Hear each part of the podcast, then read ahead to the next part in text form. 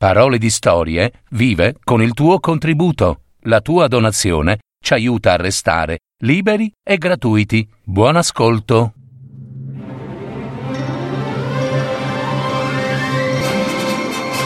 Fiabe, favole, racconti, leggende. Adattamento e messa in voce di Gaetano Marino. www.paroledistorie.net Il villaggio dei passeri una fiaba indonesiana.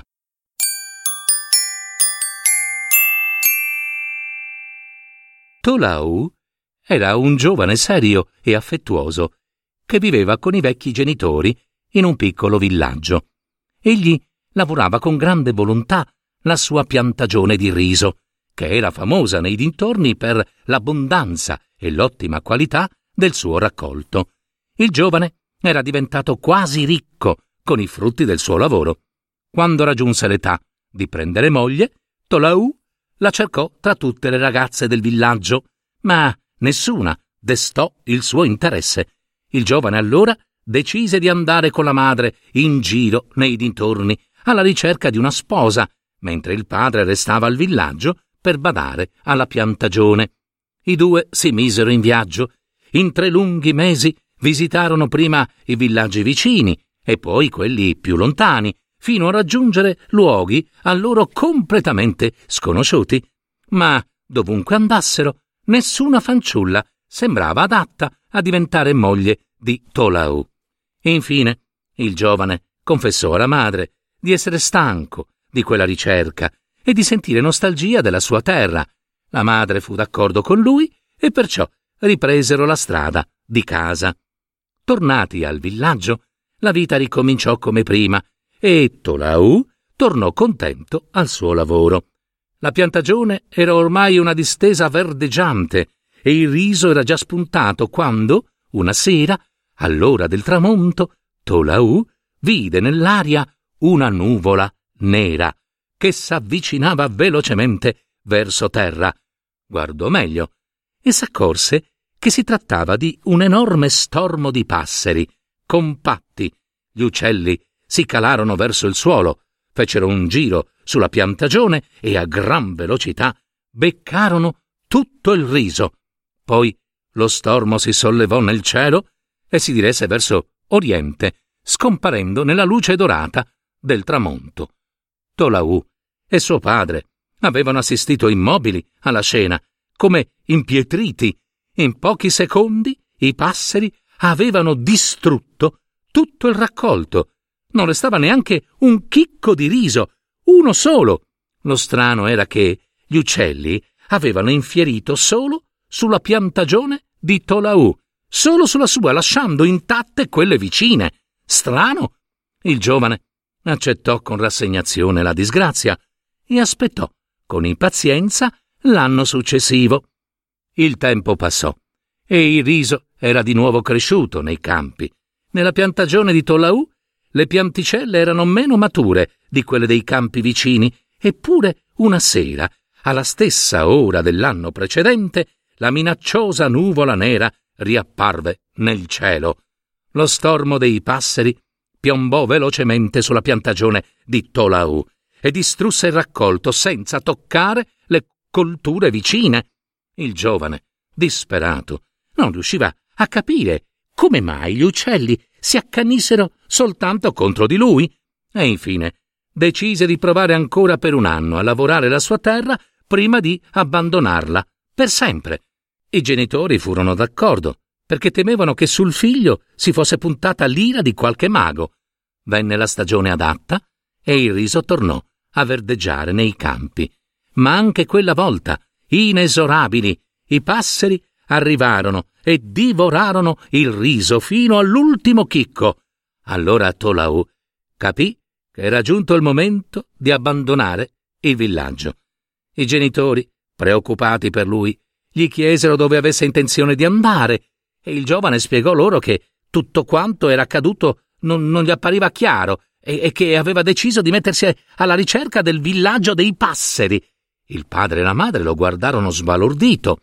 Non avevano mai sentito parlare dell'esistenza di un posto del genere, ma essi non osarono contrastarlo e gli prepararono abiti e provviste per affrontare l'imprevedibile viaggio. Prima di lasciarli, il figlio li rassicurò, promettendo di tornare appena fosse stato possibile. Tolau si mise in cammino. Viaggiava con lo sguardo rivolto sempre verso il cielo, seguendo tutti gli stormi di passeri che incontrava lungo il percorso.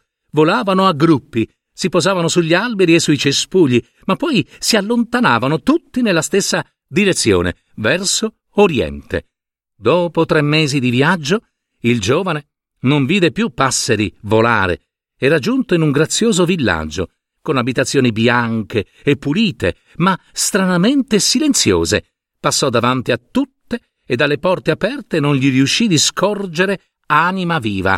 E infine giunse alla più bella casa del villaggio, costruita vicino a un fiume, limpidissimo, che scorreva rapido tra le rocce luccicanti, formando piccoli gorghi e fiocchi di schiuma. Tolau girò intorno all'edificio, che aveva porte su tutte le facciate. Cercò invano di scorgere qualcuno. Chiamò a gran voce chiedendo il permesso di entrare, ma nessuno rispose. Il giovane allora varcò lentamente una delle soglie della casa. L'interno era costituito da un'unica immensa sala, dal soffitto di cristallo. Anche il pavimento era di cristallo scintillante. Al centro della stanza c'era una specie di piattaforma cui si accedeva salendo venti scalini d'argento. Dal pavimento a soffitto si ergevano snelle colonne che sostenevano archi anch'essi di cristallo. Intimidito da tanta bellezza, Tolau si avvicinò in punta di piedi agli scalini d'argento e si sedette su quello più basso. Era lì, da pochi minuti, quando ecco apparire, davanti a lui, un bicchiere d'oro, pieno d'acqua, ed una ciotola d'oro colma di riso. Nonostante fosse stanco e assetato, il giovane non toccò né l'acqua né il riso. Dopo un po' di tempo apparve sulla piattaforma una vecchia, vestita con splendidi abiti di seta. Appena la vide, Tolau si alzò e le si inchinò, chiedendole scusa per la sua intrusione.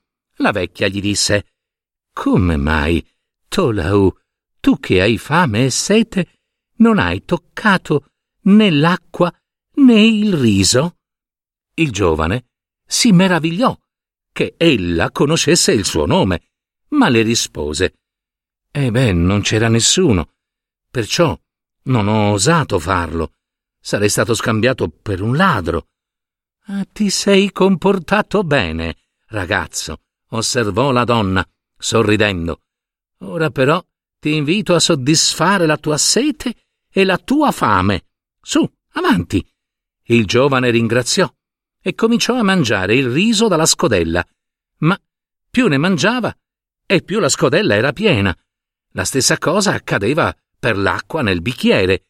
Quando si fu rifocillato, a dovere, Tolau chiese alla donna come mai il villaggio fosse disabitato e da dove proveniva tutto quel riso se nei dintorni non vi era alcuna piantagione. La vecchia gli disse Aspettavo con ansia il tuo arrivo, Tolau. Vieni, vieni con me e ti spiegherò tutto.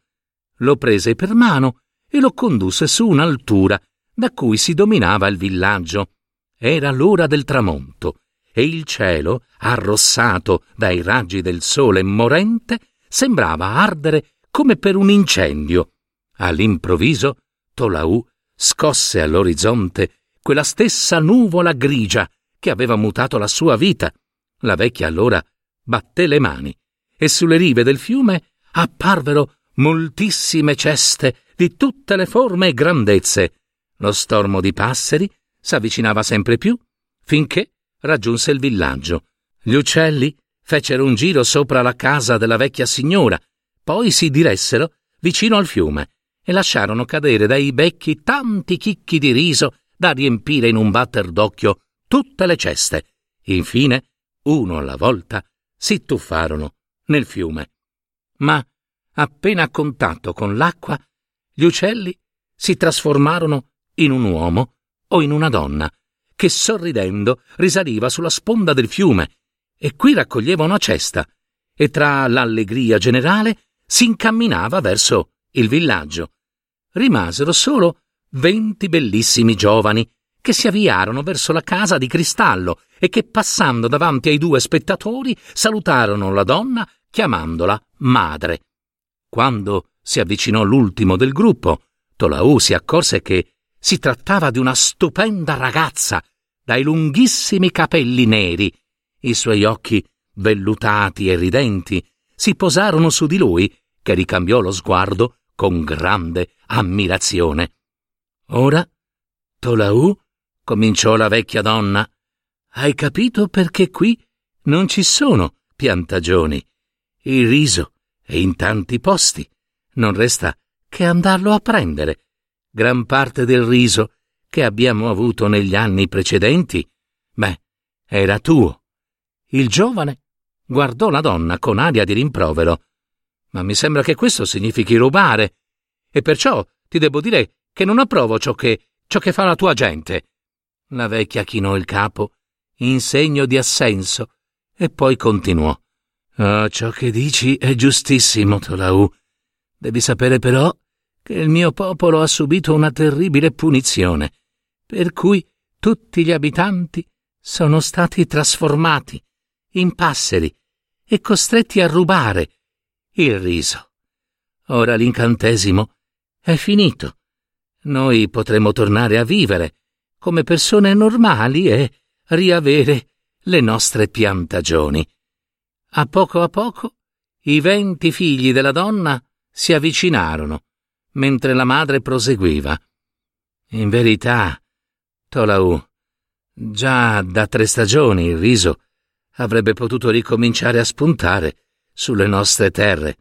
Ma io sapevo, sapevo che tu stavi cercando moglie e perciò i miei uomini continuarono a trasformarsi in passeri e a venire a rubare da te, perché solo così saresti venuto fin qui. Mentre la vecchia parlava, la bella fanciulla, dai profondi occhi neri che Tolau poco prima aveva guardato con interesse, abbassò la testa, arrossendo. Io volevo, concluse la donna, che mia figlia sposasse l'uomo più onesto del mondo e non c'è nessuno migliore di te. Avevi fame e non hai mangiato, avevi sete e non hai bevuto, mentre noi, per ben tre stagioni, di seguito, ti abbiamo privato di tutto il raccolto. Perciò, vuoi sposare la mia unica figlia? Non fu necessaria una risposta.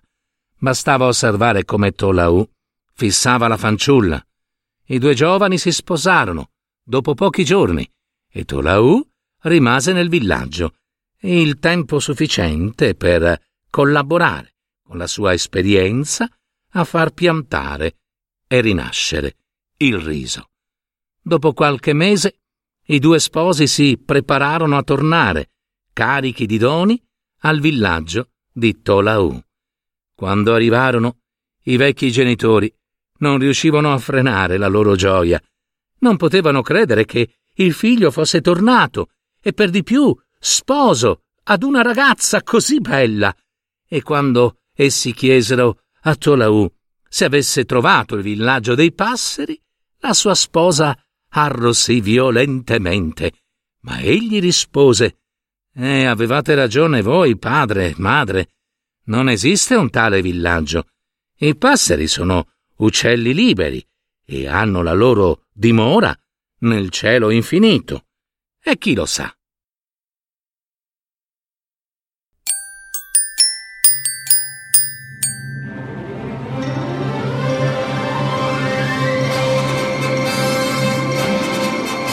Avete ascoltato Parole di storie, fiabe, favole, racconti, leggende, adattamento e messa in voce di Gaetano Marino.